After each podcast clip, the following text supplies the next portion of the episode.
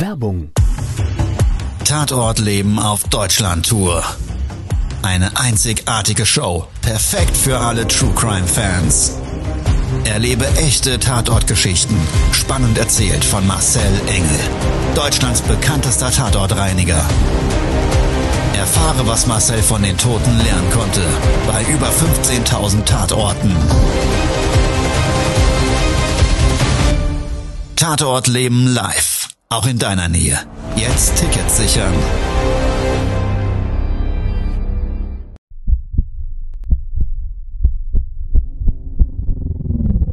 Todesursache. Der Podcast mit Tatortreiniger Marcel Engel. Es wird immer mal wieder in meinem Podcast vorkommen, dass wir sehr tief in das Geschehen eintauchen. Ich werde offen darüber sprechen. Damit meine ich, dass Flüssigkeiten wie Blut als Element das kleinste Problem sein wird. Ich freue mich, wenn ich euch auf eine Gedankenreise entführen darf in meine Welt des Tatortreinigens. Todesursache. Der Podcast mit Marcel Engel. Hallo, schön, dass du wieder dabei bist oder auch vielleicht neuer Zuhörer zu einer neuen Folge meines Podcasts. Ja, manchmal gibt's Aufträge, da kann man sich nicht wirklich eine Lebensessenz rausziehen, außer vielleicht die, dass es Vollkatastrophen gibt. Und von so einem Auftrag möchte ich heute erzählen. Und weil es auch bei mir manchmal so ist, dass es nicht ganz so optimal läuft und dann sollte man sich vielleicht doch mal bei dem einen oder anderen Mal dann fragen, gibt es vielleicht irgendwas, was einem helfen kann, um eine Sache zu unterstützen. Und das ist genau in dieser Podcast-Folge so. Und deshalb habe ich den lieben Lukas und den lieben Dennis mit ans Mikrofon geholt, um so ein bisschen, ja, meinen Redefluss zu dieser Podcast-Folge vielleicht durch Fragen nochmal zu unterstützen. Weil ihr dürft euch das immer so vorstellen, ich habe jetzt eine Podcast-Folge, die wird, das ist eine Geschichte, die ist 20 Jahre her. Und erinnere dich mal an das Grillfest vor 20 Jahren. Mit wem hast du was gesprochen? Wie hat das ausgesehen? Da gibt's halt vielleicht, wenn überhaupt, ein, zwei Highlights. Und das ist schon immer echt extrem schwierig manchmal für mich, mir die Geschichte gesamteinheitlich wieder so vor Augen zu holen. Und genau aus dem Grund, wie gesagt, hallo, herzlich willkommen, lieber Dennis, lieber Lukas. Hallo.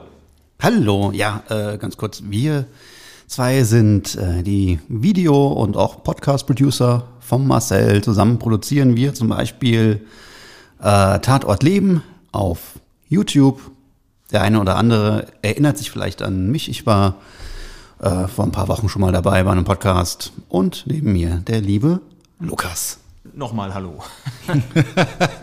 so, also wir starten aber mal. Wir starten mit genau. Dem, Marcel fängt an und wenn wir Fragen haben, äh, fragen wir. Genau, tatsächlich ein Tatort. Ich hatte mh, hm, vor 20 Jahren in Berlin einen Auftrag. Da ging es um Abrisshaus. Mehrstöckiges Mehrparteienhaus und es war mir damals nicht so viel bekannt, außer dass dieses Haus gesamteinheitlich äh, zeitnah abgerissen werden sollte und zu einem Überfluss, die äh, nicht nur festgestellt haben, dass sie da im Keller äh, Obdachlose hatten, die reingekotet und rein uriniert haben und im Zuge dessen dachten sie eigentlich, die, dieses Haus steht schon gesamteinheitlich leer. Das war aber nicht der Fall, sondern da gab es wirklich einen Bewohner, einen Mieter, den haben die vergessen. Ich meine, wirklich vergessen. Also der hat immer seine Miete bezahlt.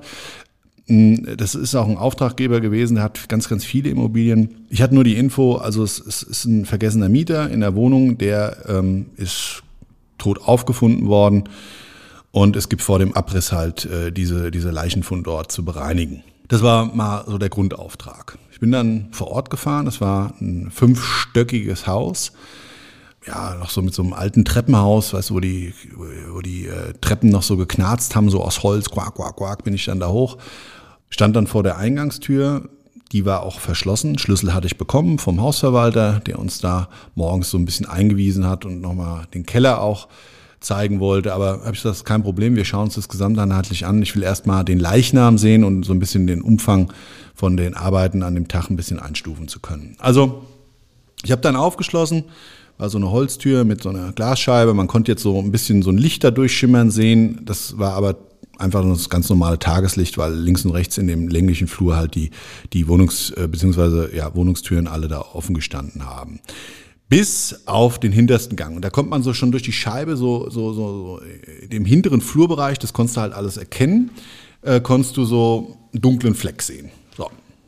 Also Tür aufgeschlossen, der Nase nach, der Leichnam lag mehrere Monate, aber irgendwie hat das komisch gerochen. Als lag, lag vielleicht, habe ich mir gedacht, so im Alter des Hauses oder auch, dass das halt ein Abrisshaus war und da auch schon lange keiner mehr gewohnt hat. Das ist gerade mein Haken. Du redest jetzt vom Leichnam. Das heißt, die Leiche selbst lag noch da, Nein, die Leiche war längstens abgeholt durch einen Bestatter. Ah, okay. Also du meintest und den. genau und es ging eigentlich darum und das ist bei so Abriss natürlich immer wichtig, das muss emissionsfrei sein. Mm, Jetzt hört sich das gerade in Verbindung mit einem, mit einem Menschen und einem Toten, äh, was hat was hat das mit Emission zu tun? Also klar, da muss arbeits- und berufsgenossenschaftlich alles so sein, dass jetzt Handwerker, die dann äh, in so einen Raum reingehen und da, was weiß ich, die äh, Metalle rückbauen und so weiter, da nicht in Biomasse stehen. Also das muss desinfiziert werden und abgereinigt werden. So.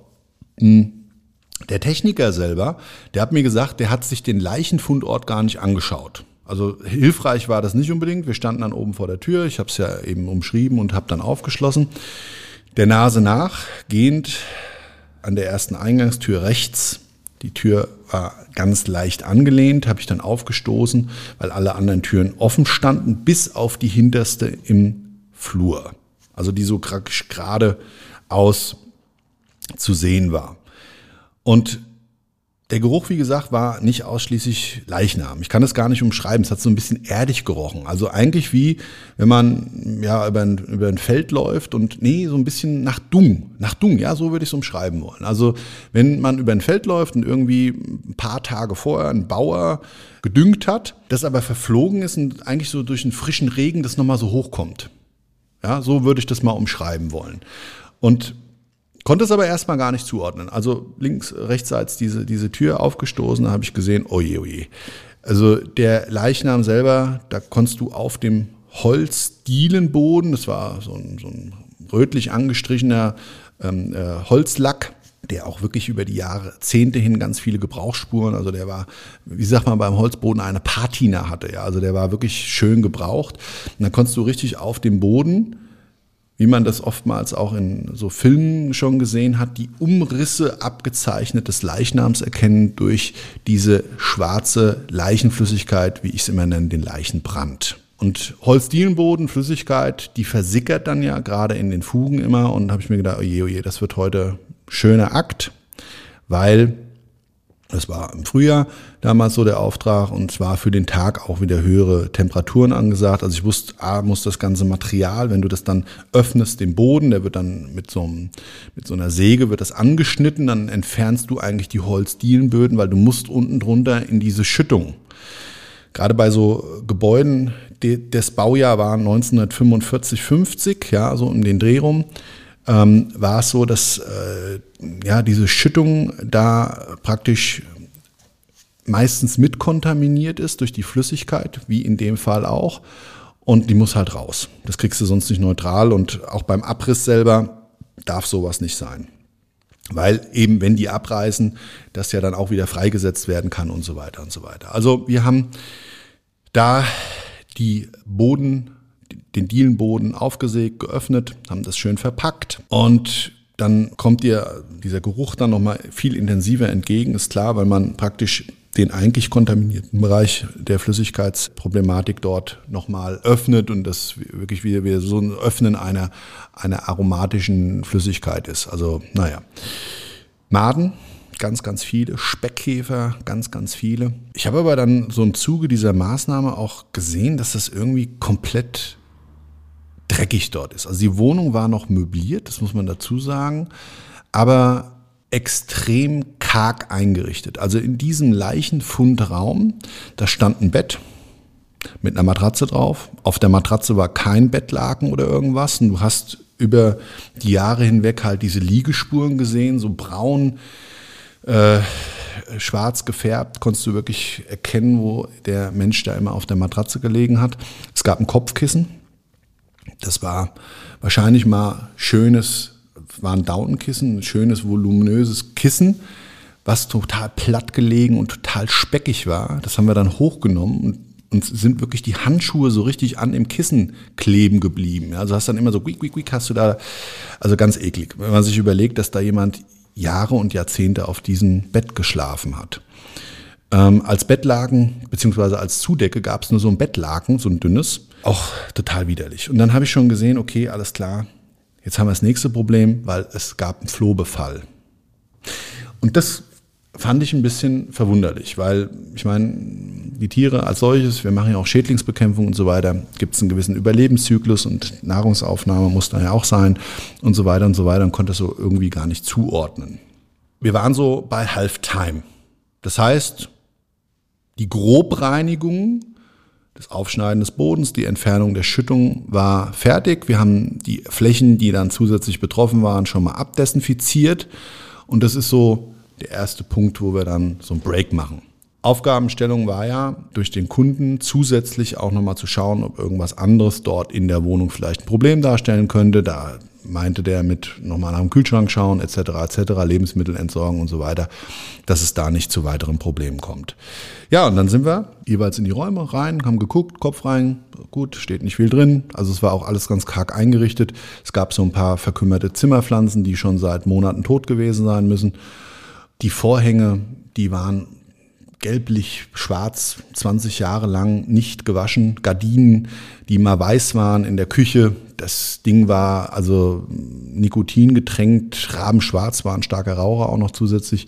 Die Räumlichkeiten sahen echt gesamteinheitlich so richtig krass aus. Also wie man das vielleicht auch da wieder mal so aus so wirklich so Horrorfilmen kennt, wo man sagt, so ein Psychopath sperrt jemand in seiner Wohnung irgendwo in so einem Raum ein und so weiter, so, so wie das da bildlich dargestellt wird, so braunen Wänden und so weiter. Also alles ganz krass, überall Spinnenweben und so. Und im Flur sind wir dann so Richtung Ende gegangen, habe ich ständig so ein, so ein, so ein, so ein, ja, so ein, so ein Aufpoppen unter meinen Füßen gehört und dachte erst, was ist denn das jetzt? Das konnte ich irgendwie gar nicht zuordnen. Das war wie Sand. Steinchenzeug, so ganz schwierig zu beschreiben und habe dann so geschaut und habe das mit, mit dem Handschuh auch hochgenommen, habe das so zerbröselt. Und so ein größeres Stück, so ungefähr zwei Cent groß, so wie eine Murmel. Habe das so zerdrückt im Handschuh und das war irgendwie auch so ganz feinkörniges irgendwas. Ich habe das in dem Augenblick überhaupt nicht realisiert, was das ist, obwohl ich der Sache schon oft ausgesetzt war. Und habe dann diese Tür geöffnet. Dann stand ich in so einem ja, dunklen Raum, der ungefähr 20 Quadratmeter groß war, links und rechts Schränke, ganz viele Klamotten auf dem Boden und an den Wänden konnte man überall Kratzspuren sehen.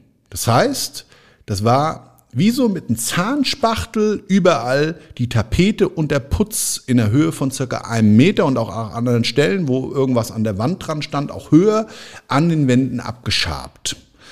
So eine komische Lampe hing an der Decke mit so so ein Glasgerippe, total mit Spinnenweben voll und so weiter. Und dann gucke ich an der Lampe hoch und denke, ich sehe nicht richtig. Todesursache, der Podcast. Der Tatort. Da hat eine Katze in der Lampe, in diesem Lampenschirm drin gesessen. Was mir sofort entgegengeschlagen ist, im allem, was ich da so eben erzählt habe, was ich wahrgenommen habe, sofort dieser typische Katzenuringeruch. Mhm. So, und dann wusste ich schon, okay, alles klar, da wird wahrscheinlich nicht nur eine Katze sein, sondern mehrere. Und das war, also erstmal kommt man nichts sehen, also man hat da keine Tiere gesehen. Aber wir haben auch extrem viel Lärm gemacht und da war so meine Vermutung, hm, wer weiß, wie das Ganze sich so darstellt. Ja, und dann haben wir aber in dem Raum wieder eine Tür gesehen. Die führte zu einem nächsten kleinen Flur und nochmal zwei Räumen. So, und das war dann mehr oder weniger, das kann man jetzt schlecht umschreiben, weil das war mehr oder weniger angebunden. Das war das oberste Stockwerk. Und was ich dann später herausgefunden habe, das war auch die oberste Wohnung. Und auf den anderen Etagen waren immer jeweils vier Wohnungstüren. Und das war der einzigste Aufgang, wo da nur eine war. Das war nämlich eigentlich der Dachboden. Der wurde irgendwann mal zu Wohnraum umfunktioniert und umgebaut und diese Tür hat praktisch zu dem eigentlichen nicht ausgebauten Dachboden geführt, der aber schon mit Fenster und so weiter, also das war ähm, ähm eigentlich wie so eine Art, hm, ja, wie so eine Art Anbau. Also eigentlich ganz schön und ganz schick, wenn es halt nicht so dreckig gewesen wäre und gestunken hätte und uralt. Da waren auf jeden Fall diese eine Katze und dieser Geruch. Ich habe dann gleich mal in dem Schrank geschaut und auch so die Kleidung hochgehoben und dann sind die Katzen überall rumgeflitzt. Ach, Herr Jemine. Ja, und jetzt gerade bei dir, du bist ja selber Katzenliebhaber, ne? Ihr habt ja, ihr habt ja drei Meetings ja, ja, ja, zu Hause und ähm, ja, da kannst du dir ja vorstellen. Und was mir sofort in den Kopf gegangen ist und was sich der ein oder andere vielleicht jetzt fragen wird, wie haben denn die Katzen da überlebt? Das habe ich mir zumindest direkt als erstes gefragt, weil das Szenario war, die Leiche lag ja mehrere Monate. Mehrere Monate? Mehrere Monate. Also das war klar, das wann der das letzte Mal gesehen wurde, irgendwie am Kiosk, das war irgendwie klar. Und ähm, dass das zwar ein Vergessener war, das habe ich dann übrigens alles im Nachgang erst erfahren. Also wie wir runtergeräumt haben, das Zeug rausgeräumt haben und so weiter.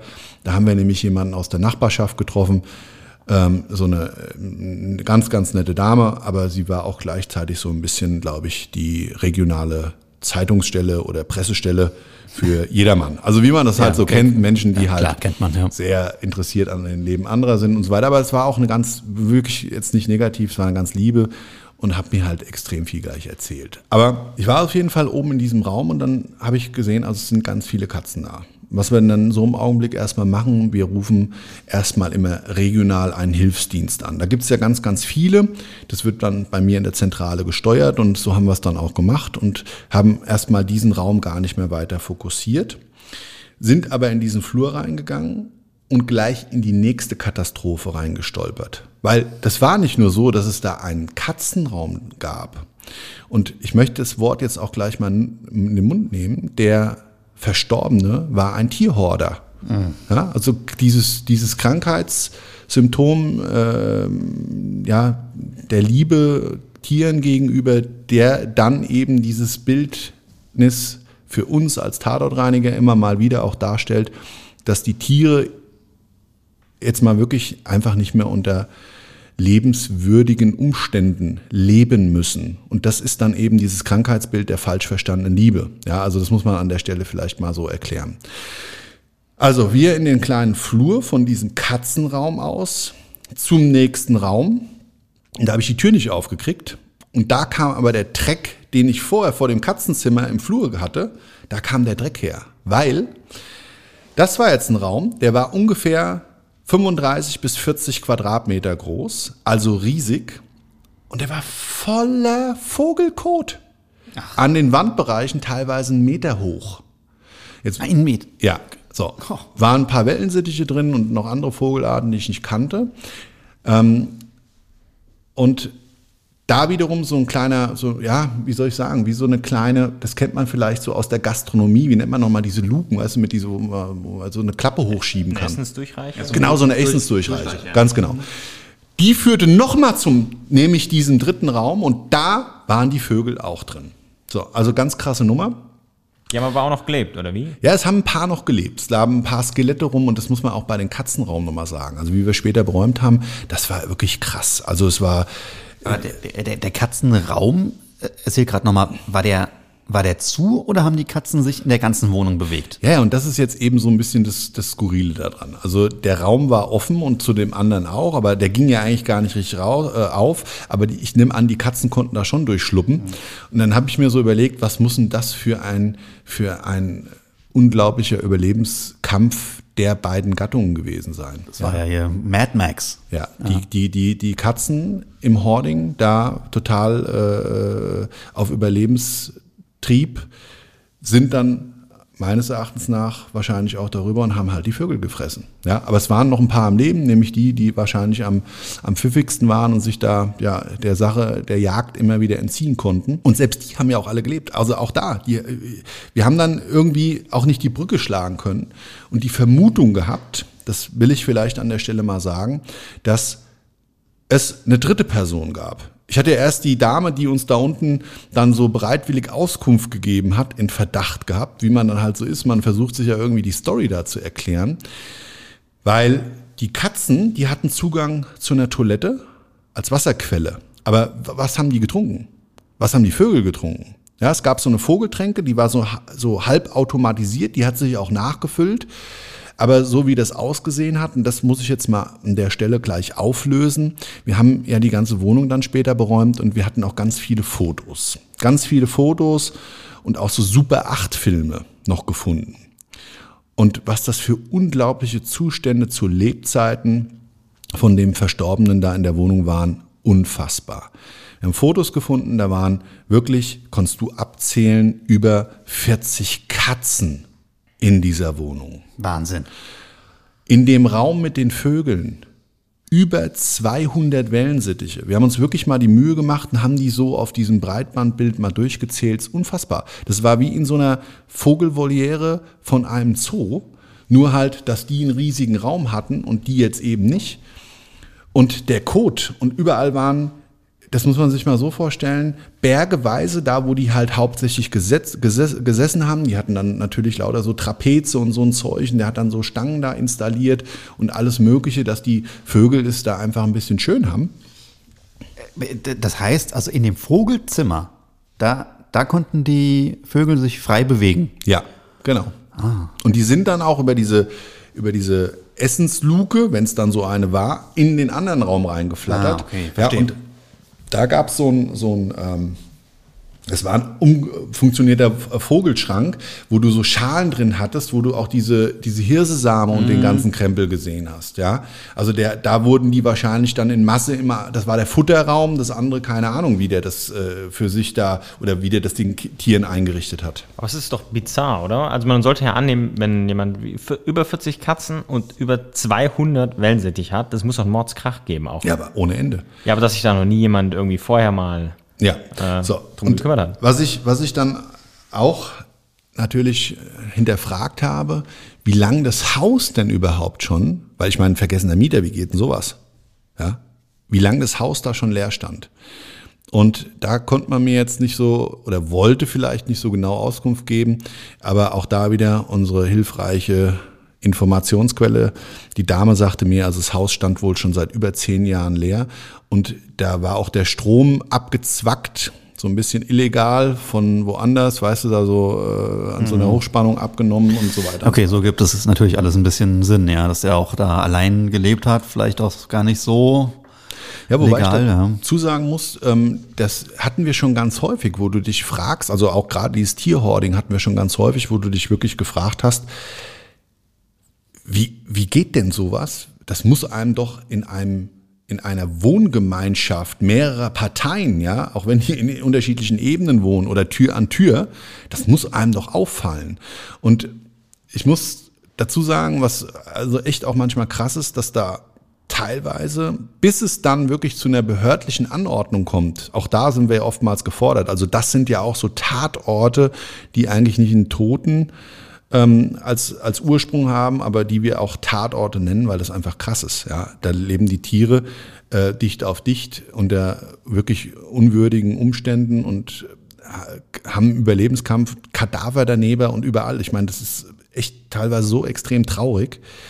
Auch für die Menschen, dass sie sich da so, weißt du, so Step by Step, das ist ja ein Werdegang, der nicht von, von jetzt auf gleich kommt irgendwann überfordert die das halt und es werden halt immer mehr Tiere. So kann ich mir das natürlich, jeder Einzelne kann sich das ja denken, so nur vorstellen. Anders geht das ja gar nicht. Wir hatten auf jeden Fall dieses Vogelzimmer mit teilweise Kotbergen, die so ein bisschen aussahen, das kennt man vielleicht, wenn man irgendwo schon mal am Strand spazieren war und da sind Menschen ganz, ganz fleißig und mit meinen Kindern habe ich das oft. Wir, wir haben dann so ein kleines Battle immer, ähm, wer die schönste Sandburg baut. Und da ich überhaupt nicht begabt bin und meine Frau da ganz, ganz tolle Cinderella-Burgen immer baut, kann ich immer da nur mit glänzen, dass ich riesige Sandhaufen mache, die dann so ein Meter, Meter 50 hoch sind, ja. ja, und, und äh, das hat mich so ein bisschen daran erinnert. Ein Riesenhaufen in der einen Ecke, in der anderen und überall auf dem Boden war es mindestens 30 bis 50 Zentimeter hoch. Da waren auch teilweise Möbelstücke noch drin, so Couch-Elemente und so weiter, die konntest du natürlich nicht mehr erkennen, die waren komplett zugeschissen. Und auch die Scheiben, das war eher Milchglas. Also die irgendwie ist da immer mal so ein Ditcherchen Kot dran geflogen über die Jahre hin. Du konntest da gar nichts mehr erkennen. Überall Kadaver, ähm, tote Gerippe von, von Vögeln und auch größere. Also das waren wohl mal ursprünglich nicht ausschließlich Wellensittiche. Ja.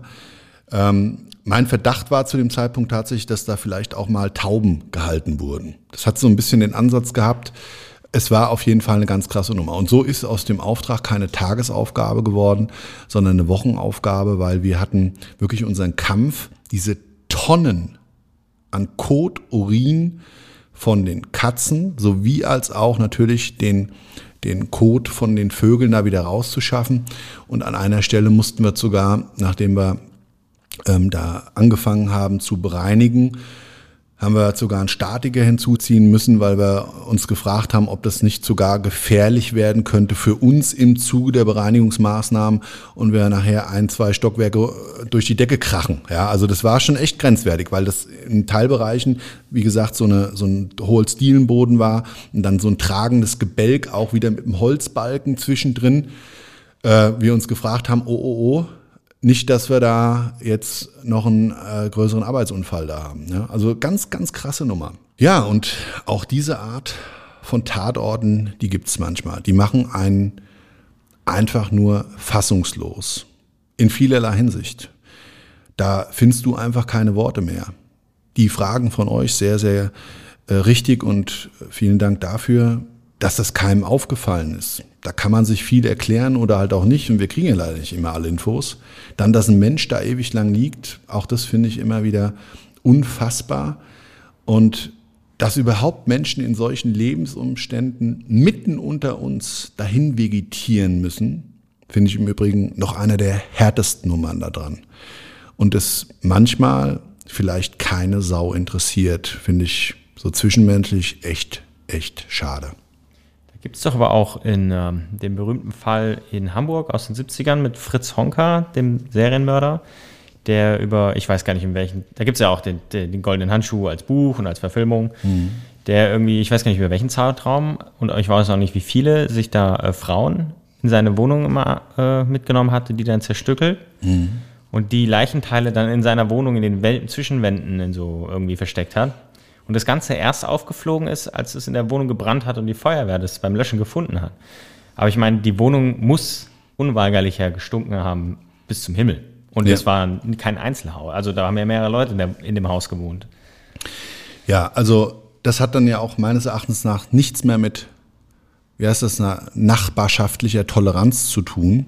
Wobei man jetzt nicht unter jedem Geruch gleich äh, einen Serienmörder äh, vermuten sollte oder hinterfragen sollte, ja. Ähm, da sind wir, glaube ich, ja auch hier in Deutschland bekannt dafür. Die Gesellschaft der Anscheißer ist dann leider so. Aber nein, äh, ist aber wirklich auch, wir haben auch da, äh, freue ich mich drauf, euch noch ganz, ganz viele Geschichten erzählen zu dürfen mit, ja, Serien, Mördern, Mord und Totschlag und welchen Teil wir als Tatortreiniger in diesen Fällen gespielt haben. Das war's heute in der Folge. Manchmal ist es einfach so fassungslos, was für Leben und Geschichten wir bereinigen dürfen, ohne großen Mindset-Gedanken. Vielen, vielen Dank, dass du zugehört hast. Vielen Dank, Dennis und Lukas. Gerne, gerne. Ja, gerne dass ihr mir geholfen habt, diese Folge heute mal ein bisschen lockerer und auch in unserem Trio zu gestalten. Wenn euch das übrigens gefallen hat, dann gerne mal einen Kommentar rüberschieben. Könnten wir auch gerne häufiger mal so machen, wenn ihr da Bock drauf habt. Genau. Und wenn es euch nicht gefallen hat, dann gehen wir zurück in unser Kabuff.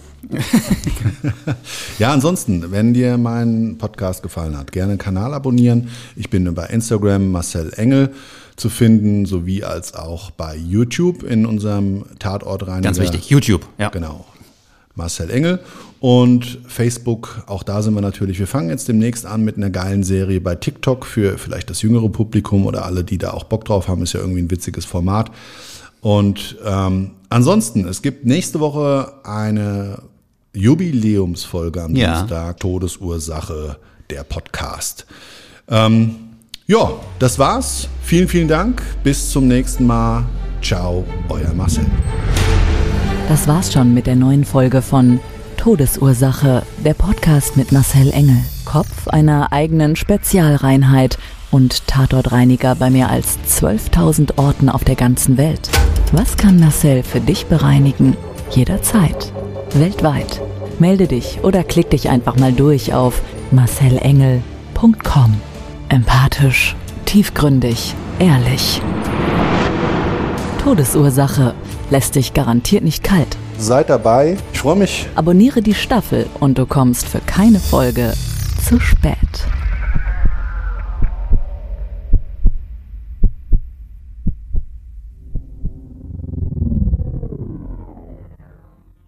Mobbing findet überall statt. In der Schule, am Arbeitsplatz, innerhalb der Familie und im Internet. Erfahren Sie in dem Kompaktbuch Ausgemobbt, wie Sie sich gegen Mobbing wehren und künftig vermeiden, zum Mobbing-Opfer zu werden. Ausgemobbt von Marcel Engel und Martin Zowak, überall im Buchhandel.